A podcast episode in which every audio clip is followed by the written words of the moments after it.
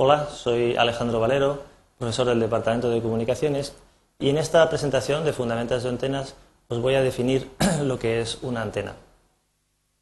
Bien, una antena es cualquier conductor eléctrico cuyo tamaño y forma le permitan transmitir ondas electromagnéticas al espacio o captarlas y convertirlas en un voltaje en sus bornes.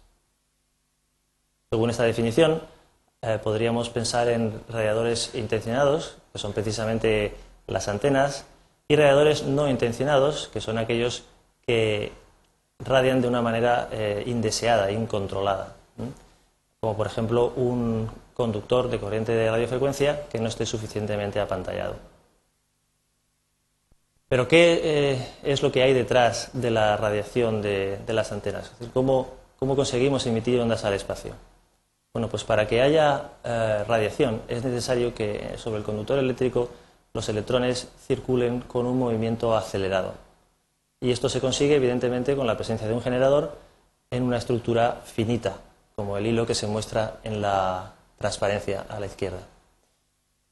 En ese hilo los, electrones se moverán eh, de un lado a otro y cuando lleguen al extremo se verán obligados a frenar, es decir, a decelerar. O cuando sean traídos de la posición de quietos a movimiento, pues se acelerarán. Pues todo ese movimiento, toda esa aceleración es lo que se traduce en eh, campos magnéticos que a su vez llevan asociados campos eléctricos y ondas que se separarán del hilo. Otra forma de conseguir un movimiento acelerado de los electrones es como se ve en el dibujo de en medio, es decir, con un hilo que no tiene por qué ser finito, pero que sea curvo. En ese caso, la fuerza centrífuga y la aceleración asociada harán que se produzca una radiación. También cuando tenemos un cambio en la dirección de, los electrones por presencia de, esquinas y codos en el conductor, también se producirá eh, radiación. Pero no todas las ondas electromagnéticas que se emiten al espacio o que se captan por las antenas son iguales. Las ondas se diferencian por lo que se llama su frecuencia y hay todo un espectro de ondas electromagnéticas.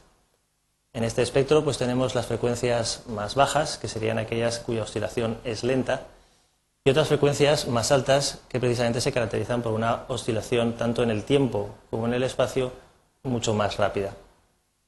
Asociado al concepto de frecuencia estaría el de longitud de onda, que vendría a ser como la distancia temporal o espacial entre dos crestas consecutivas de esta onda. Las frecuencias bajas llevan asociadas longitudes de onda grandes y las frecuencias altas longitudes de onda cortas. El espectro radioeléctrico, es decir, la porción de ese espectro de ondas que vemos en la transparencia, en la cual eh, se construyen antenas abarcaría desde las frecuencias más bajas, las frecuencias extremadamente bajas que se indican ahí, hasta la banda de microondas allá por los 200 o 300 gigahercios. Bien, eh, la frecuencia eh, juega un papel fundamental a la hora de construir una antena, ya que las antenas necesariamente tienen que tener un tamaño comparable a la longitud de onda de esa frecuencia. Es decir, frecuencias bajas mm, necesitarán antenas grandes. Por ejemplo, en esa fotografía eh, el mástil tiene aproximadamente medio kilómetro y la frecuencia, como se puede ver, es una frecuencia mm, muy baja, 150 kHz. Por el contrario, si nos vamos a las bandas de microondas, donde las longitudes de onda son más pequeñas, ¿eh? la banda de microondas entre 1 y 100 GHz lleva asociados unas longitudes de onda entre 30 centímetros y 3 milímetros, pues nos obligaría a construir toda una familia de antenas que, como se puede ver, corresponden a modelos escalados de, de una misma forma.